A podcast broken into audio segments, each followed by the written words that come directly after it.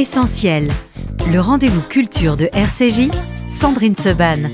Et dans Essentiel, aujourd'hui, j'ai le plaisir de recevoir pour son nouveau roman Amanda Sters. Amanda, bonjour. Bonjour Sandrine. Merci beaucoup d'être avec nous ce matin. On va parler ensemble de ce café suspendu. Ça vient de paraître aux éditions Grasset. Amanda, vous n'étiez pas venue euh, sur RCJ depuis que ce magazine a changé de nom. Il s'appelle désormais Essentiel. Et la première question que je pose, donc toujours à mes invités, est la suivante. Qu'est-ce qui est essentiel pour vous dans la vie? Ça peut être très sérieux comme ça peut être totalement futile. Alors, je vais vous répondre de façon un peu longue, mais c'est drôle parce que euh, il, y a, il, y a, deux ans, j'habite en Californie maintenant, et puis il y a eu des gros incendies, et on a dû mm. euh, quitter la maison assez précipitamment avec mes enfants. Et, euh, et, dans ces moments-là, on se demande ce qu'on prend. Exactement. Euh, et donc, il y a ce, cette question à l'essentiel. Et c'est hyper drôle parce que, en fait, euh, j'ai pris euh, voilà, les photos de, de famille, les, les, carnets de santé, ben les oui. trucs, voilà, les trucs. Mais j'ai pas pris un seul vêtement, un seul bijou. j'ai pris, les, voilà, j'ai pris mes carnets dans lesquels j'écris. Oui. et c'était absurde d'ailleurs parce qu'on est parti, j'avais rien, j'avais pas du tout pris. J'avais pas du tout pris ce qu'on pense être essentiel pour vivre, mais Ouais. qui en fait les- ne l'est pas forcément. Bon, vous avez pris les enfants d'abord. Ouais, et ouais, ça, après- j'ai- pensé. Mais euh, voilà, je pense que l'essentiel, c'est ce qui nous ramène à notre histoire. C'est ce Mm. qui nous lie à notre histoire euh, passée, qui nous permet de construire le futur. Donc c'est ça, c'est ce, ce, ce- ce lien avec euh, le souvenir. C'est ces photos, et c'est pas pour rien que votre premier livre était Ma place sur la photo. Parfois, c'est compliqué d'interroger des gens qu'on connaît pas vraiment, et c'est parfois aussi compliqué d'interroger des gens qu'on connaît très bien, comme c'est notre cas, euh, Amanda. Et c'est toujours un bonheur pour moi euh, de, découvrir vos livres, de découvrir tes livres, et de me dire comment, dans quel univers elle va nous plonger encore cette fois, euh, après les, les univers en Israël, euh, avec les Terres Saintes, avec les promesses, après d'autres univers aussi aux États-Unis.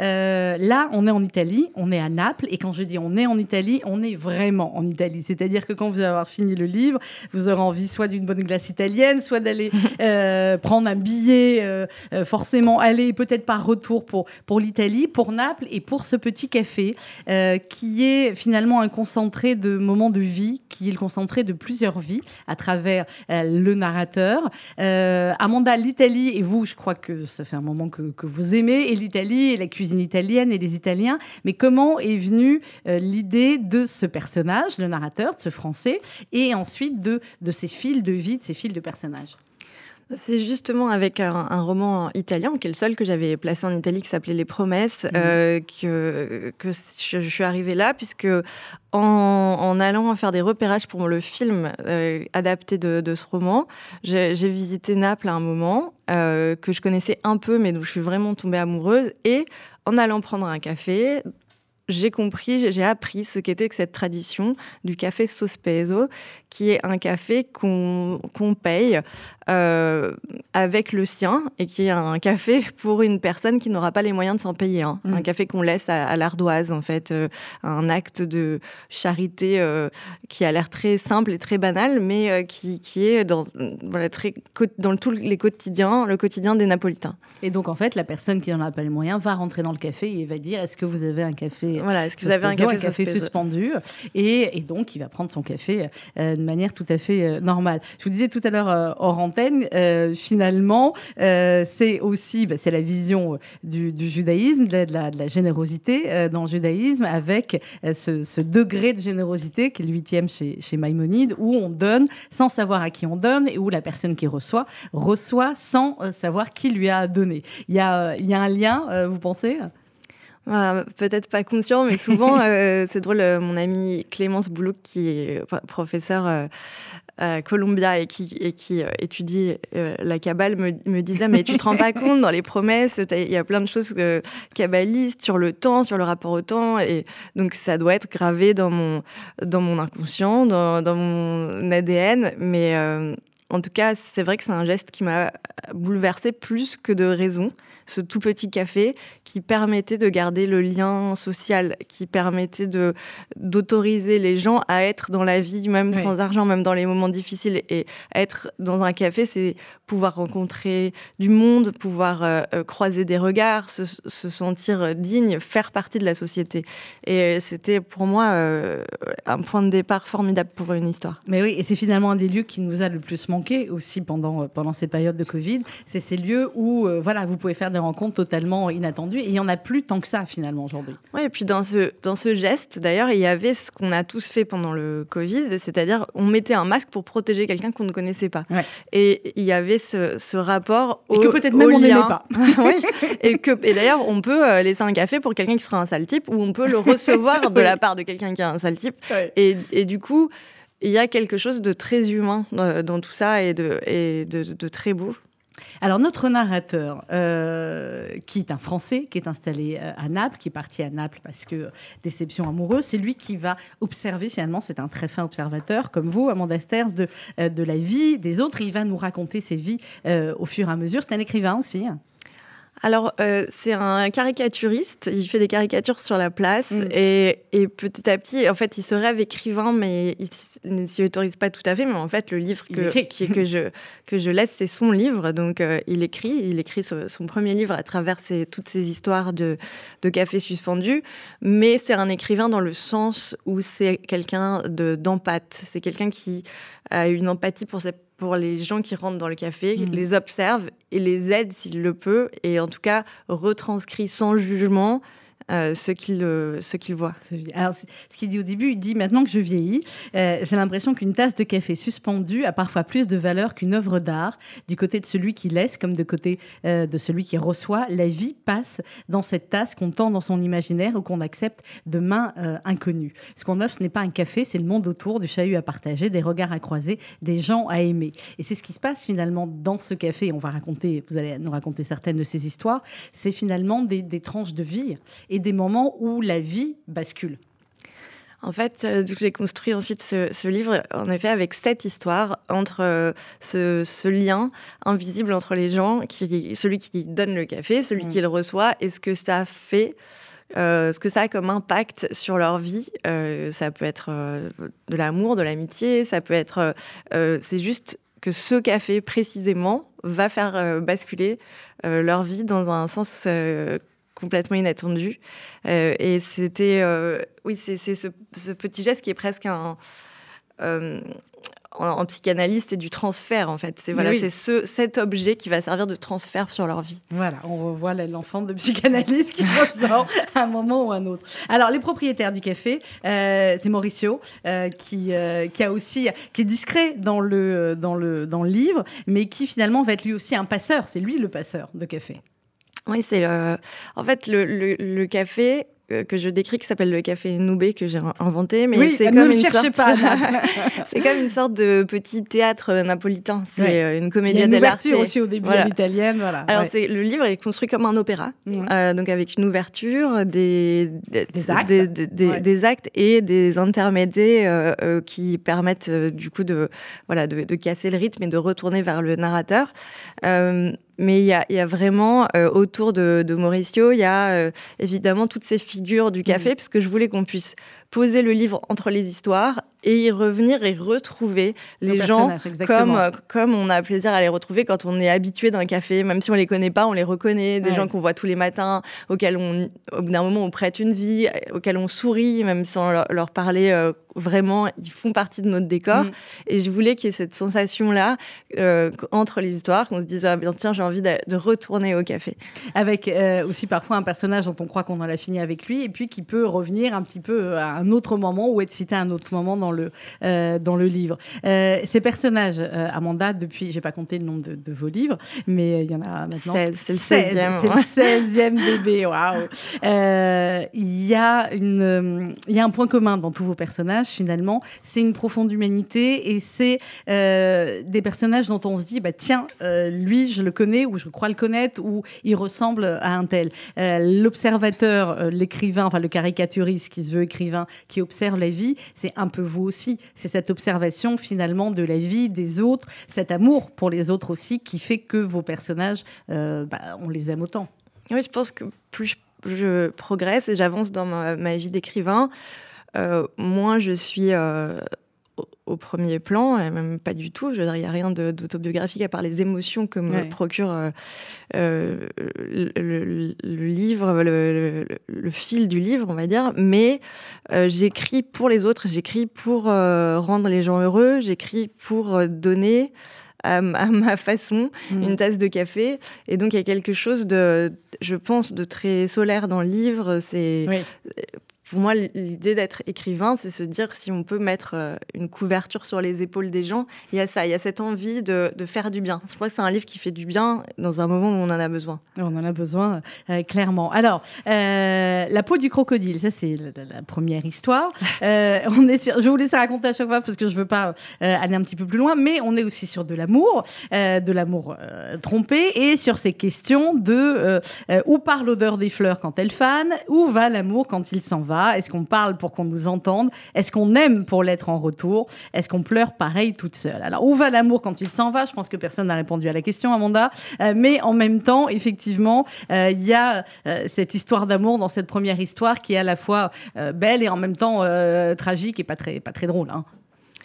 Euh, elle, elle, devient drôle, euh, au, fur au, fur et à mesure. Euh, c'est vrai que c'est des personnages très à l'italienne, comme dans les films néo-réalistes mm. italiens, donc ils sont, ils sont très prononcés. On, voit une Sophia Loren qui pourrait jouer. Il y a quelque chose, voilà, ça, ça déborde de, de décolleté, de sourire, voilà, de, de, de, femmes qui, qui cuisinent. Il y, a, y, a, quelque chose que je voulais voilà, très, très latin, et du coup, mm. les sentiments sont exacerbés, les choses sont, prennent les réactions aussi, parce que là, forcément, les réactions qu'elle a, la, femme trompée dans le premier, euh, voilà. Ouais. Mais en même temps, je pense que dans tous les cas, ce sont des personnages qui, avec leurs défauts, sont excusables, sont aimables. Et je pense que dans, bah, ils sont humains. On se place tour à tour dans les, le point de vue de chacun, et du coup, en fait, on, on les comprend, on les excuse, et donc ça nous fait sourire. Alors ce sac, c'est quoi ce sac, Amanda? Ouais, alors il y a un, crocodile, il y a une légende qui dit que, en fait, il y, a un crocodile qui est euh, dans un, château très connu à, Naples, et, euh, et j'ai inventé la légende qui dit que euh, au, dos de ce crocodile, en fait, il y, y, a un carré qui manque et qu'on a coupé une partie du ventre du crocodile pour fabriquer un sac, qui est vendu par un brocanteur napolitain à un homme qui l'offre comme cadeau de mariage à, à sa femme en lui racontant donc la fameuse anecdote. Et elle, pour s'assurer que qu'il l'aime vraiment, elle voudrait être sûre que c'est vrai, que cette histoire de crocodile est vraie et comment accéder à ce crocodile tout en haut euh, du château euh, pour savoir si effectivement derrière le ventre du crocodile manque une partie de sa peau. Voilà, c'est une, métaphore pour une histoire qui est beaucoup plus large que ça autour. Mmh. Et que vous découvrirez en lisant Le café suspendu. Il y a un moment donné, effectivement, où il y a cette phrase La vérité, c'est qu'il y a toujours trois vérités celle de l'un, celle de l'autre et celle de Dieu. Que vient faire Dieu dans tout ça? C'est qu'il y a sa vérité à part c'est une autre vérité. C'est un, un, livre sur le, sur le destin, mmh. euh, sur ce qu'on a comme capacité à le faire plier, mais aussi sur une sorte de chose qui nous, qui nous rattrape, qui nous dépasse. Et euh, évidemment, euh, dans un livre napolitain, c'est dur d'exclure Dieu, puisqu'il y a une église à, à, chaque coin de rue. Alors, il y a on va dire que j'ai mélangé les visions qu'il y a euh, de, ce que, de ce que peut être euh, Dieu. Et il y a derrière une des, histoires qui s'appelle La main de Dieu, parce qu'on est quand même au, pays de Maradona. c'est exactement un pays adoptif de Maradona. Euh, donc voilà, il y a, y a, évidemment un rapport au questionnement divin et il y a quelque chose qui m'amusait dans une espèce de bienveillance, de, de dire dans des, les fins d'histoire se passent des choses totalement inattendues et est-ce que c'est le hasard ou est-ce que c'est la main de Dieu Ou est-ce que mhm. c'est le, destin euh, Il y a aussi beaucoup de, personnages. D'abord ce Français qui, lui, donc, est installé à Naples. Et puis il y a le docteur Chen, dont on va parler, qui est euh, très attendrissant, très touchant. Euh, il y a aussi cette notion d'exil, finalement, d'être ailleurs, d'être dans un pays qui n'est pas le sien. Et comment est-ce qu'on s'adapte Est-ce qu'on peut, d'ailleurs, s'adapter et, comment faire? Ce docteur Chen, comment vous l'avez conçu, écrit? Je, l'ai conçu en, pensant à ma propre expérience de déracinement. Je suis la fille de, voilà, mon père est, venu ici très tôt, mais je me rappelle de ma grand-mère qui me rappelait, euh, qui m'expliquait euh, euh, son enfance en Tunisie et, et je sentais qu'il y avait toujours quelque chose qui manquait mmh. en France. et moi, je suis partie vivre aux États-Unis à 7 ans Et même si on a l'impression que c'est simple, que c'est la même chose, en fait, euh, quitter son pays, c'est toujours euh, une chose assez particulière. Et il faut à la fois se mettre à en aimer un autre, euh, garder ses racines, trouver un équilibre. Et je pense que on n'est plus jamais chez soi dans un endroit qu'on a quitté. Et, vous sentez où maintenant chez soi? Chez vous, Amanda? Euh, Dans mes livres. c'est une dans mes livres, dans mes, dans mes valises, quoi. Et en fait, euh, je crois que j'ai appris ça aussi à mes enfants. Voilà, c'est un truc de, de juive errante. Je, ben oui. je, déménage tout le temps. J'ai toujours, j'ai toujours euh, une valise, mais en même temps, voilà, comme je vous disais, quand il y a un incendie, il n'y a pas grand-chose qui, compte à part, euh, à part, les gens qu'on aime. Exactement, mm. et, les, et, les, photos. On va marquer une petite pause musicale, Amanda Sters, on va continuer à parler euh, du Café Suspendu. Le Café Suspendu, c'est le nouveau roman d'Amanda. C'est aux éditions Grasset. On reste dans l'ambiance italienne, évidemment. Eros Ramazzotti sur RCJ. Vous parlez italien, vous? Un peu. Un peu, très bien. C'est Più Bella Cosa, je crois. Voilà, c'est à peu près Eros Ramazzotti, on se retrouve juste après avec Amanda Sters. À tout de suite.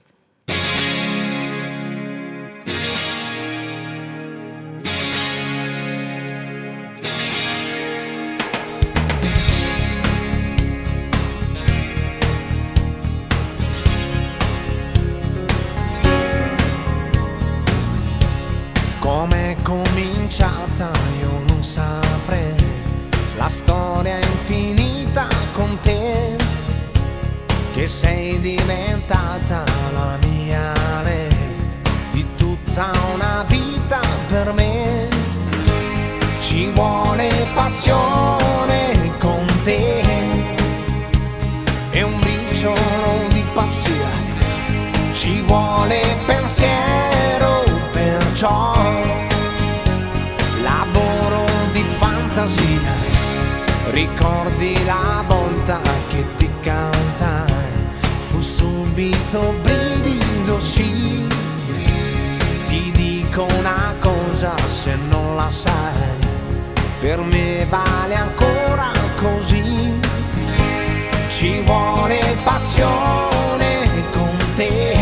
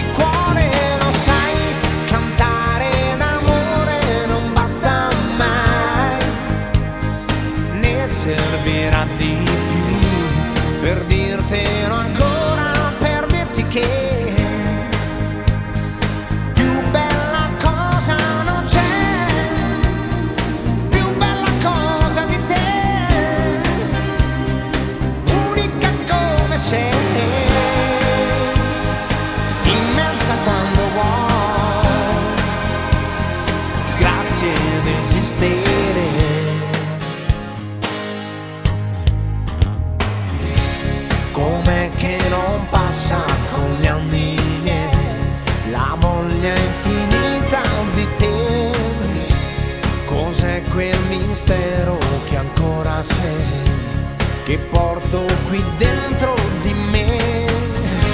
Saranno i morti.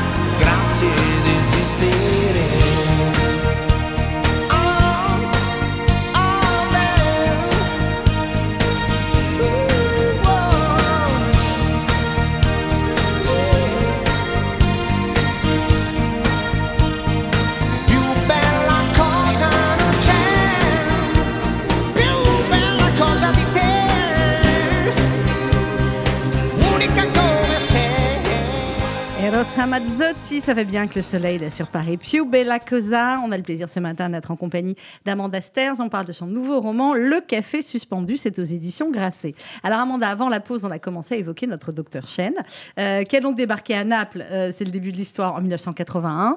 Euh, bah, le docteur Chen, il est parti. C'est un personnage un peu à part, finalement, qui aimait pas grand monde, qui avait pas grande passion. Il est parti comme, comme on sort de chez soi un jour, quoi, finalement. Et il a atterri à Naples. Il a quitté la Chine, il a pris le premier euh, paquebot sur lequel on pouvait le, prendre en passager clandestin. Et, euh, et il arrive à Naples, et, euh, dans un dépaysement total, évidemment. Et en fait, l'histoire du docteur Chen, ça va être de trouver un moyen de lier sa culture à Mhm. la culture napolitaine, qui semble euh, aux antipodes, euh, d'autant que lui, c'est un docteur qui, qui est un docteur chinois et Mhm. que les docteurs chinois soignent, euh, ne soignent pas les gens malades, mais ils font de la prévention en quelque sorte. Quand on va les voir, on est en bonne santé. chinoise. Voilà. On les paye pour rester en bonne santé. Et si on est en mauvaise santé, qu'on on arrive. C'est la faute du médecin. Voilà, et, on, et là, on ne les paye pas Mhm. quand on est malade. Et donc, comme aller faire comprendre ça à, euh, À des à un Napolitains. Qui va euh, euh, chez le médecin au dernier, en dernier recours euh, mourant. Quoi. Donc, il y a cette, ce besoin pour lui d'essayer de, de lier sa culture à la culture napolitaine et je veux pas révéler le, Non, le- non, la, on révèle pas. l'histoire. Alors, on vrai. révèle juste euh, qu'il y a un panda euh, dans l'histoire Ouais. et que c'est un panda réel ou imaginaire, je ne sais pas, vous Ouais. verrez euh, en lisant. Mais le docteur Chen, effectivement, il va se lier aussi d'amitié. Il va, bah, comme dans tous les exils, mettre du temps à créer des, des relations avec les gens parce qu'il y a ces différences de culture et la différence de langue et que c'est aussi finalement une réflexion parler sur l'exil, mais sur les, les différences culturelles qui peuvent plus ou moins être euh, abolies au fil du temps ou pas du tout. On peut rester étranger finalement éternellement dans un pays. On peut être étranger à son propre pays parce qu'en fait, comme je disais tout à l'heure, la réalité d'un pays, on se sent chez soi quand on est avec les gens qu'on aime en fait. Mhm. Et euh, c'est encore l'idée de la main tendue. À partir du moment où euh, on, on lui tend la main, il arrive à, à- à avoir des amis, à rire, à, à avoir l'impression qu'il fait partie d'un tout, il, il devient euh, local, il est adopté. Un un ami qui avait fait son alia me disait, je crois qu'on est israélien à partir du moment où on rêve, ou dans nos rêves, on rêve en hébreu.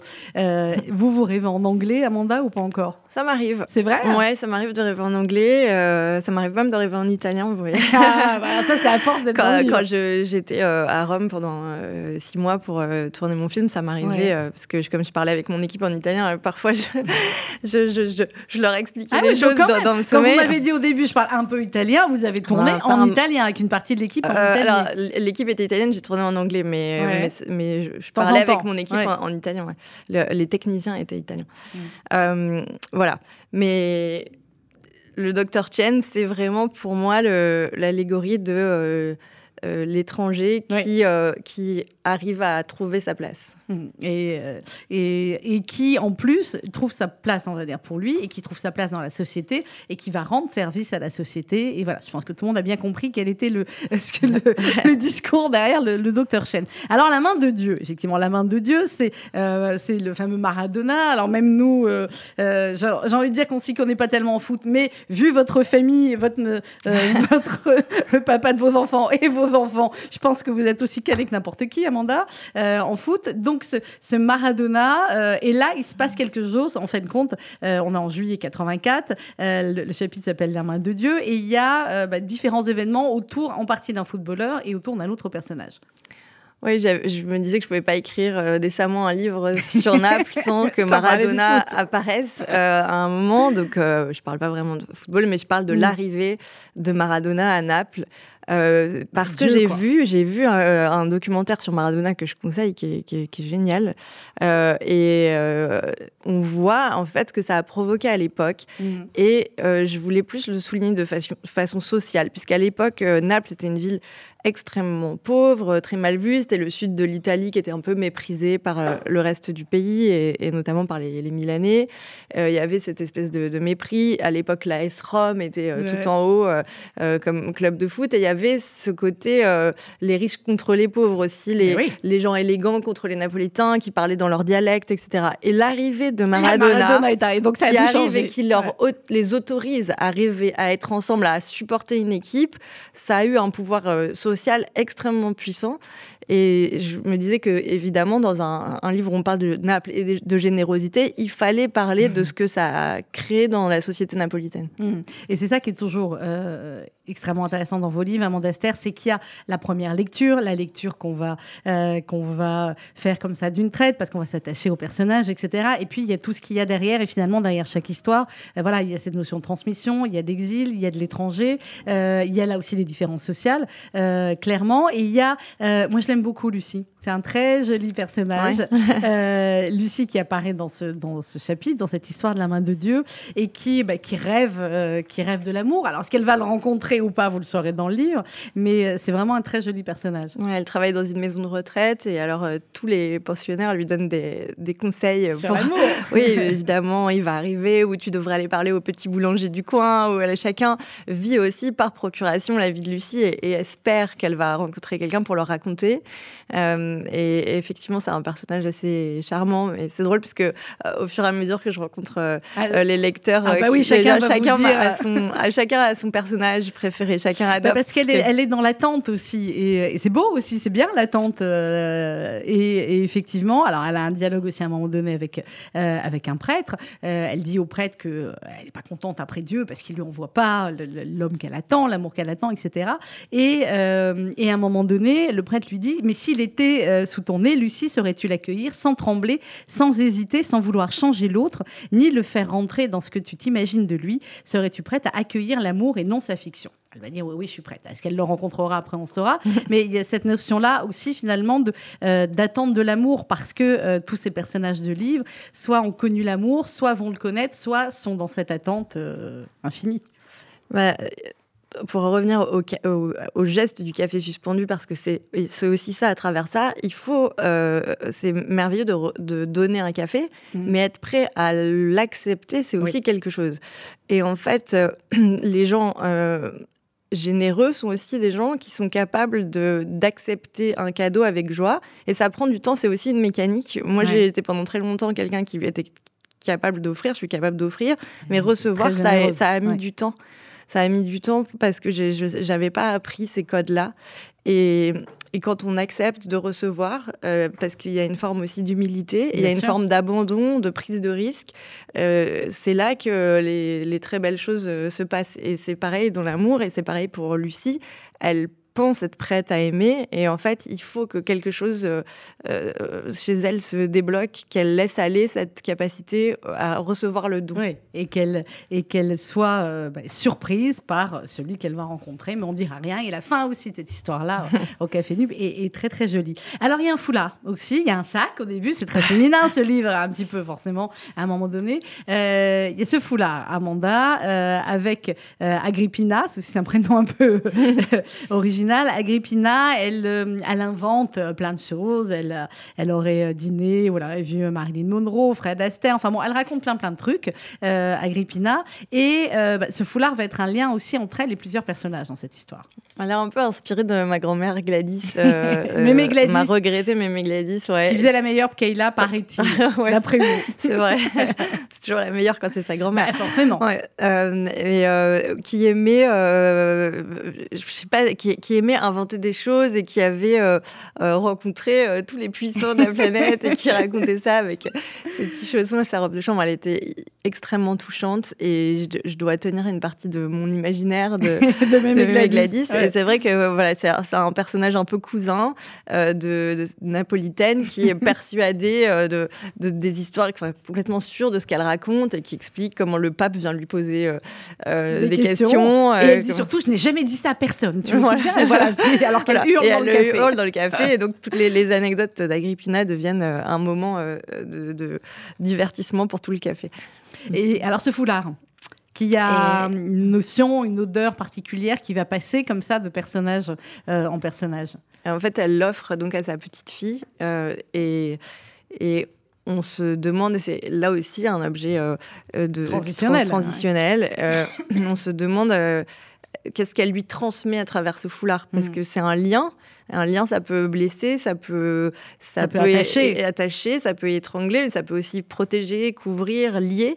Donc, euh, il y a cette question-là de qu'est-ce que qu'est-ce qu'on nous transmet quand on nous transmet de l'amour Quelle est la bonne dose, en fait? Oui, mais euh, il y a une bonne dose. Je parle à une mère juive, on parle entre mères juives. et on ne parle d'ailleurs que de ça avec Amanda mais c'est autre chose. Euh, il y a une bonne dose comme ça d'amour ou c'est pas grave si on donne trop d'amour? C'est toujours mieux de donner trop que pas assez, mais c'est aussi handicapant, en fait, mmh. euh, parce qu'il y a la culpabilité de, de, briser le lien ou d'aller vivre sa vie. Et donc, euh, c'est tout un, art euh, que je ne maîtrise pas, de savoir que, je ne maîtrise pas comment, comment, on est toutes pareilles. Comment on dose, comment on dose l'amour. Ouais. Mmh. Mais parce que ça, ouais, bah voilà, c'est c'est un grand débat. Il y a aussi tout ce qui est autour du, du changement. Et je voulais vous faire agir. Il y, a, il y a, cette phrase à un moment donné, je crois qu'on est dans une, une, autre histoire. Je ne sais plus. Oui, on est dans le l'intermezzo, euh, où on est sur euh, changer, c'est toujours renoncer euh, à quelque chose. finalement, Amanda, vous, vous avez changé de parcours, mais pas tant que ça. Il y a les livres, il y a aussi les, les pièces de théâtre, il y a le cinéma. On parlera de, votre actualité cinéma aussi. Est-ce qu'il y a des choses comme ça où, en changeant, vous avez dû renoncer à quelque chose? Et à quoi? Bah, bien sûr, tout le temps. choisir, c'est renoncer. Il faut, et, je suis quelqu'un qui n'a pas de problème pour ça. Pour mmh. avancer dans la vie, il faut faire des choix. Il faut se dire, voilà, je fais ça plutôt qu'autre chose. Et évidemment, quand on choisit de quitter son pays, on renonce à beaucoup de choses. Moi, j'ai renoncé à, à, une énorme partie de de, ce que j'avais construit professionnellement. Je suis repartie de zéro aux États-Unis. Euh, je me suis mise à écrire des scénarios en anglais, à venir avec un script sous le bras. Je connaissais personne euh, et j'étais plus euh, une jeunette, quoi. Donc il a fallu recréer mm. la totalité d'une carrière que j'avais déjà faite, avec ce que ça peut provoquer d'excitation et en même temps de, de, difficultés et de douleurs, parce que voilà, on, on, recommence à zéro et en même même temps, je pense que ça m'a loin, quoi. Vous recommencez pas à Véro dans une ville d'à côté, voilà. Oui, dans une autre langue, mais ça m'a appris énormément de choses euh, et sur moi, sur euh, euh, la capacité à avoir du recul. Mm. Quand on, on, a une certaine notoriété quelque part, recommencer à zéro, c'est un exercice d'humilité qui vous, qui vous pousse à vous dépasser et, et, qui vous aide aussi à savoir ce que vous valez vraiment. Oui, c'est ça. Donc maintenant, vous le savez. bah, bah j'en parle avec mon psy encore. Mais... donc ça va. On a dit que deux fois psy depuis le début de l'émission, donc ça va. Amanda va beaucoup mieux. Je vais vous le confirmer. Alors, euh, le livre, on l'a dit, le café suspendu, ça se passe à Naples. Euh, c'est une ville que vous connaissez un peu, beaucoup, parce que la manière dont vous en parlez, c'est un personnage du livre aussi Naples. Euh, clairement, je connais pas Naples, mais à la manière dont vous en parlez, on a tous évidemment envie d'y aller de trouver ces, ces petits cafés. Mais c'est une ville extrêmement attachante. Et on a l'impression aussi un petit peu différente des autres villes d'Italie. C'est une... alors c'est une ville que j'ai que j'ai un petit peu découverte. Et ensuite quand il y a eu le confinement et, que j'étais en train d'écrire j'ai dû euh, aller regarder euh, j'étais sur Google Earth ah oui pour voir les rues. rue par rue en train de me promener et tout ça. Puis dès que j'ai pu j'y suis retournée à la fin du livre pour pouvoir être sûre que je m'étais pas trompée. J'ai rajouté mmh. des choses euh, et rajouté l'émotion que ça me procurait c'est une ville assez cousine de Marseille, en fait. C'est ces villes portuaires où qui sont donc ouvertes aux rêves, puisqu'il y a le départ, l'arrivée.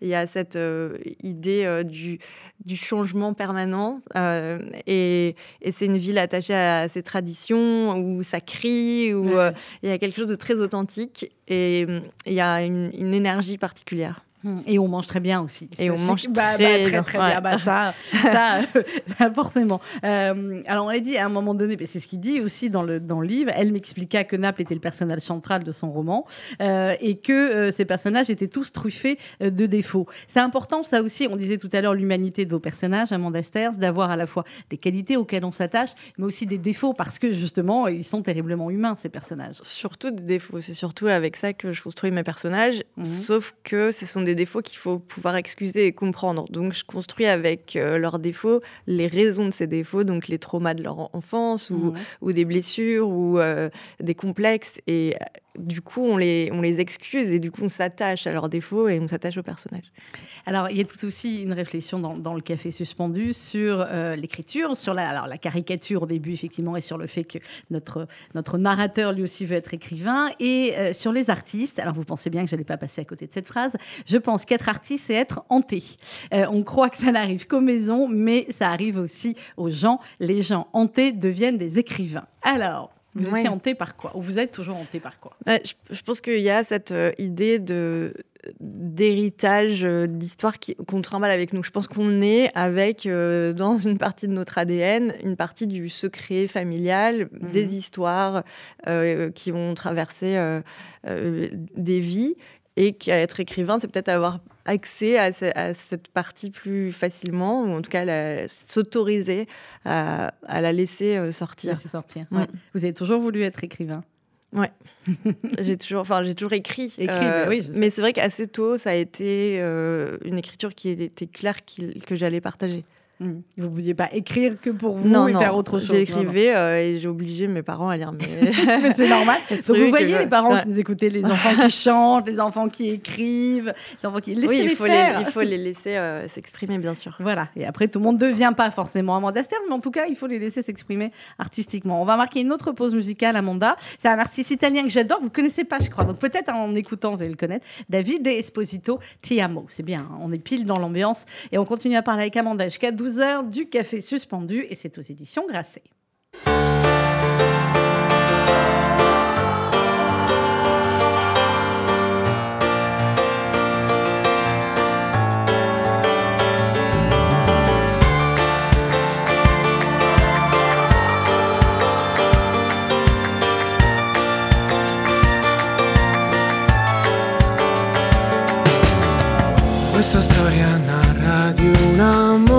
Clandestino tra una studentessa e un professore.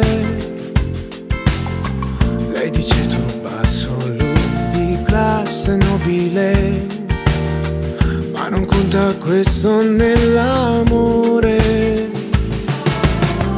Nelle aule in una scuola di periferia la loro passione consumava.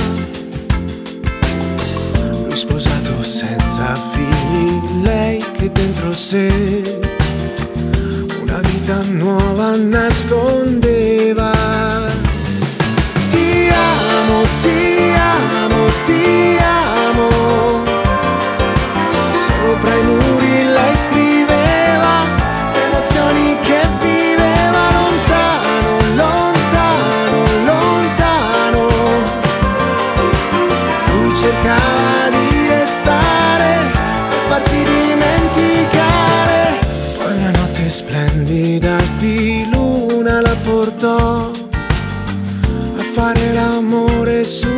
Spiaggia dentro gli occhi ancora un'altra volta la guardò prima di sfogare la sua rabbia.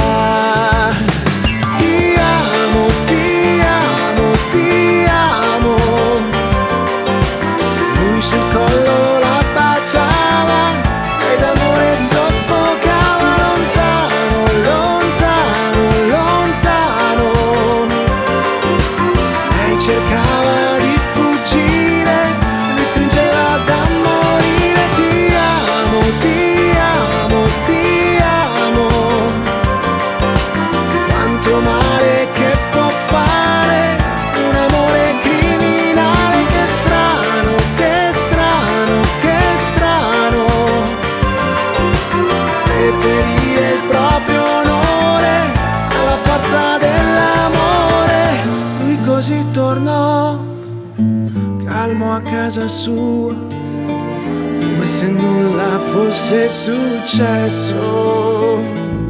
Ti amo, ti amo, ti amo. Quella scritta sopra il muro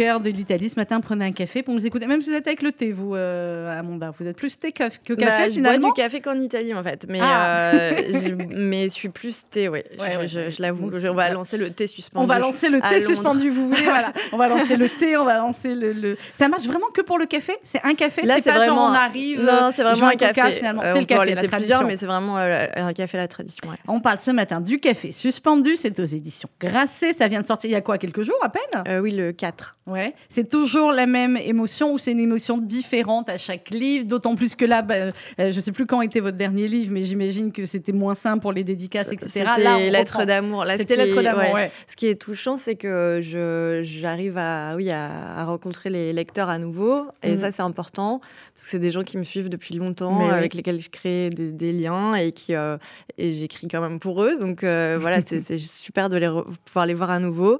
Et c'est à chaque fois, je pense que ça va pas être la même émotion. Mm. Et quand j'arrive, euh, j'ai gratté pour signer mes livres et que je les vois et tout, il y a quand même ah ouais, il y a quand même une émotion. Et, après, la question, c'est est-ce que ça va toucher le cœur des gens Et mm. évidemment, on est fragile dans ces moments-là, on attend de savoir. On attend impatiemment. Bon, là, mm. les premiers retours et de mes confrères et des lecteurs sont magnifiques et c'est euh, et c'est plus que, que mérité. Euh, et à un moment donné, effectivement, où il y a cette, euh, cette lettre et où on dit on est bien peu de choses qu'une main que l'on tend ou celle qui l'attrape.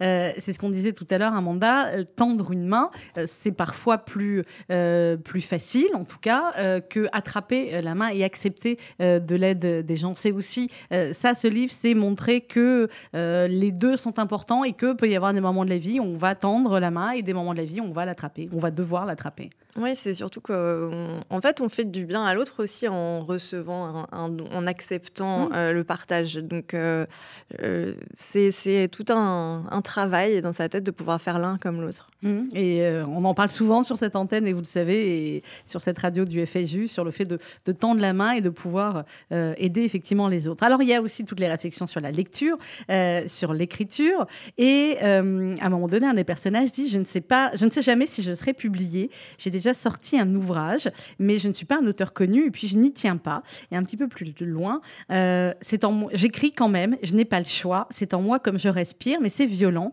Un livre qui n'est pas lu n'existe pas. Il n'est même pas écrit. Alors forcément, question sur, sur l'écrivain, sur la manière dont vous, euh, vous écrivez, Amanda, et sur le fait que, euh, est-ce qu'il y a des livres que vous écrivez dont vous savez que vous ne les ferez pas lire parce que vous les avez écrits différemment, ou alors forcément, quand on écrit, ou quand vous, vous écrivez, c'est pour les lecteurs, c'est pour être lu, c'est pour être partagé? À un certain stade de sa carrière, on sait qu'on va être, euh, en tout cas, publié et, et, on espère lu. J'ai des livres que j'écris juste pour mes enfants.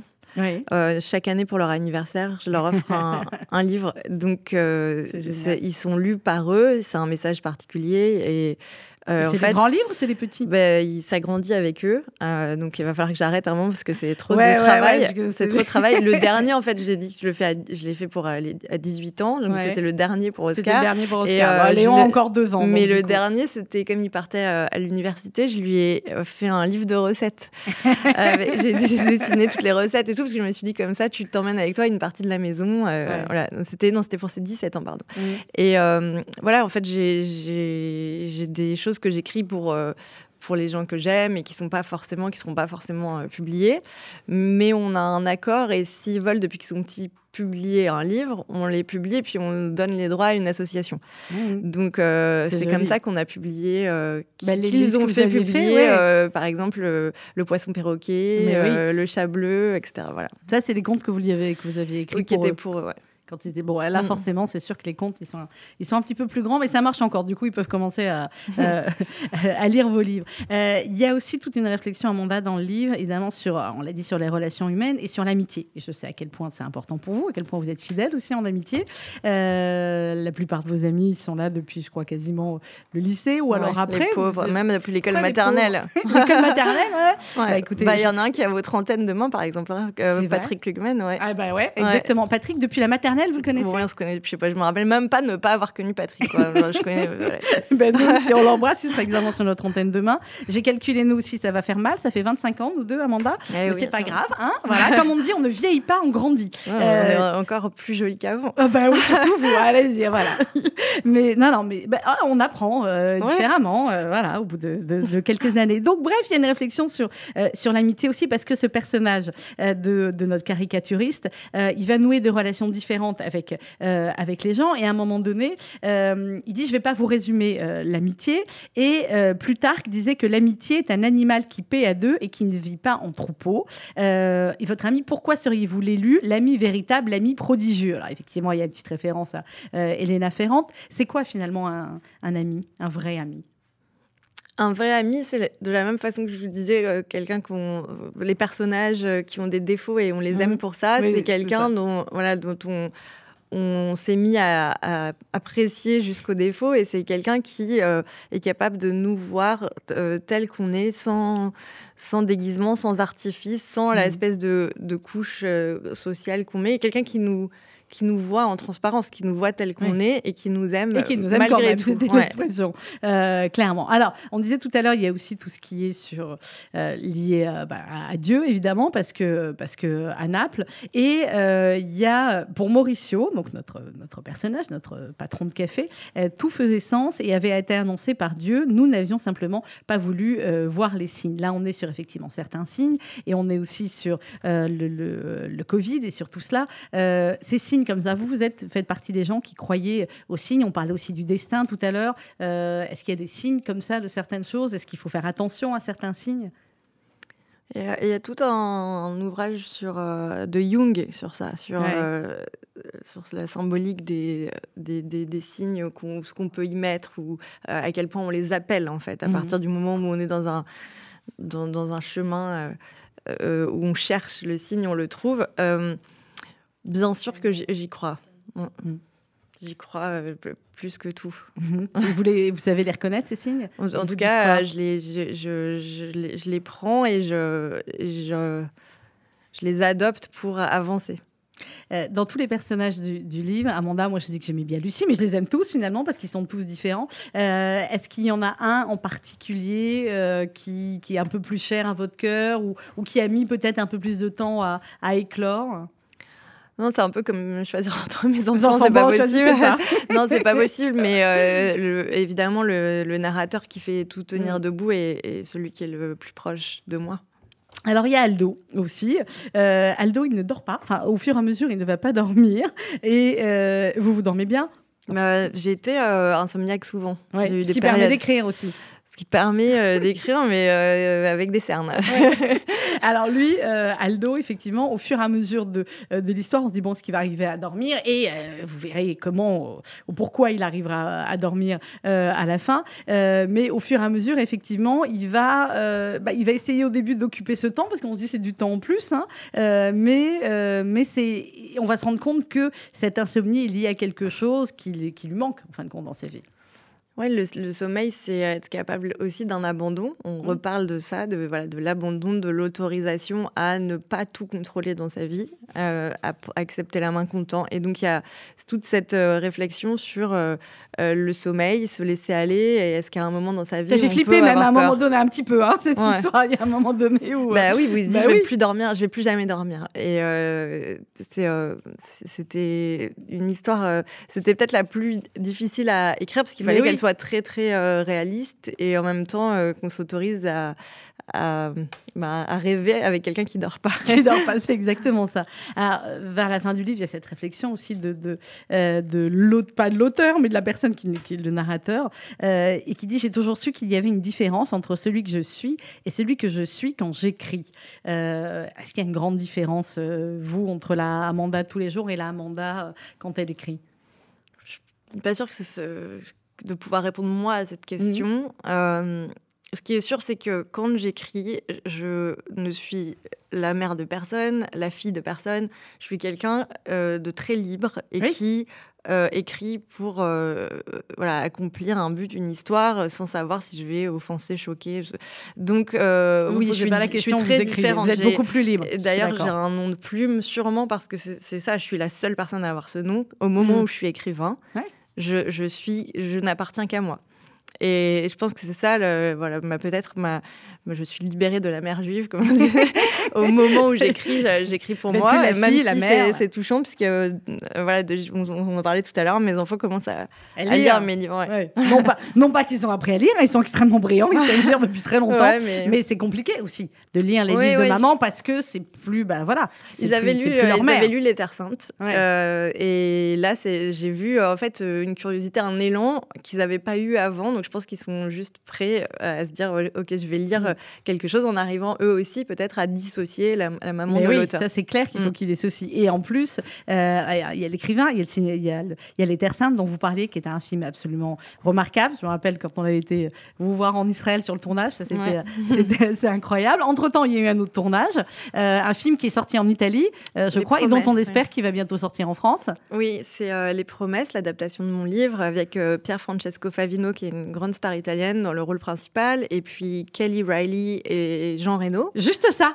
Ouais. et euh, voilà, c'est prêt, euh, c'est tourné. Maintenant, euh, c'est vrai qu'il y a un petit embouteillage dans les salles avec ça. ce qui s'est passé avec complexe, ça. Covid. Ouais. C'est sorti en Italie parce qu'on a eu la chance d'être, de faire la, la première au Festival Oui. de Rome et c'était merveilleux. On a eu une standing ovation d'une demi-heure, je savais plus. euh, voilà, c'était vraiment très beau et donc j'ai hâte de partager ça avec le public français. Ben, mais mais- mais nous on aussi, attend, on a hâte de le voir. C'est un travail très différent quand même, Amanda, parce que le travail de l'écriture, c'est un travail solitaire. Vous êtes toute seule avec votre feuille, votre ordinateur, etc. Et euh, moi, je vous ai observé sur le tournage, effectivement, des Terres Saintes, un petit bout de bonne femme, qui dirige je ne sais pas combien de techniciens, de comédiens, etc.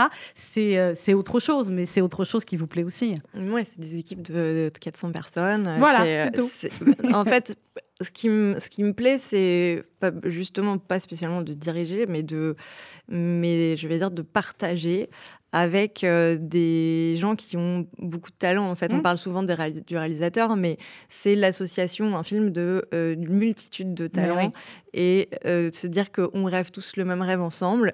Quand ça marche, alors effectivement, il y a toute cette partie un peu plus euh, de devoir gérer comme, comme un CEO Ah bah, gère une euh, une, d'entreprise, une- ouais, ouais. une société. Mais à l'arrivée, euh, je suis rien sans eux et euh, c'est vraiment un travail collectif. Et c'est le résultat euh, à la fin qui, qui compte. Dernière question, Amanda Sters, le livre, vers, vers la fin du livre, il y a cette phrase Il y a les gens heureux et ceux qui créent. Je n'ai pas eu la vie que j'imaginais, mais mon cœur s'est senti à sa place au fond de ce café. Les gens heureux et ceux qui créent. Vous, vous créez beaucoup, mais vous êtes heureuse quand même. Oui, alors là, c'est vraiment une phrase du narrateur Bon, qui oui, je confond, je, pense, qui est, qui est si- une chose fréquente quand on écrit un premier livre, qui, qui pense que c'est tout le temps associé à la douleur. Et je pense que l'écriture est associée à la douleur au départ, Ouais. qu'il faut un temps pour euh, arriver à une, à une autre euh, écriture, un- une autre forme. Euh, et euh, ça va très bien, moi, merci. je sais. Donc, donc tant mieux, ça doit être là. On va terminer là-dessus. Merci beaucoup, Amanda. Il y a plein de rencontres là, je crois, avec. le- comment on fait pour. Parce que je sais qu'il y a beaucoup de, les- de nos auditeurs Ouais, qui sont fans. qu'il y a sur venir. Instagram pour ceux qui ont parce que euh, j'étais j'étais partie d'Instagram. Oui, j'ai pas suivi plus. Bah, J'étais partie, j'avais j'avais carrément effacé mon compte parce que j'en pouvais plus. Et puis euh, là, euh, Elle est euh, revenue chez voilà, mais, allez-y euh, sur ils m'ont dit Instagram. euh, chez Grasset, non, maintenant il faut il faut que tu puisses partager avec tes Bah lecteurs. ouais. J'ai le plaisir du coup de retrouver euh, nombre d'entre vous et mes signatures sont annoncées dessus. Donc allez-y, allez suivre l'Instagram. Merci beaucoup, Amanda Sters. Merci à vous.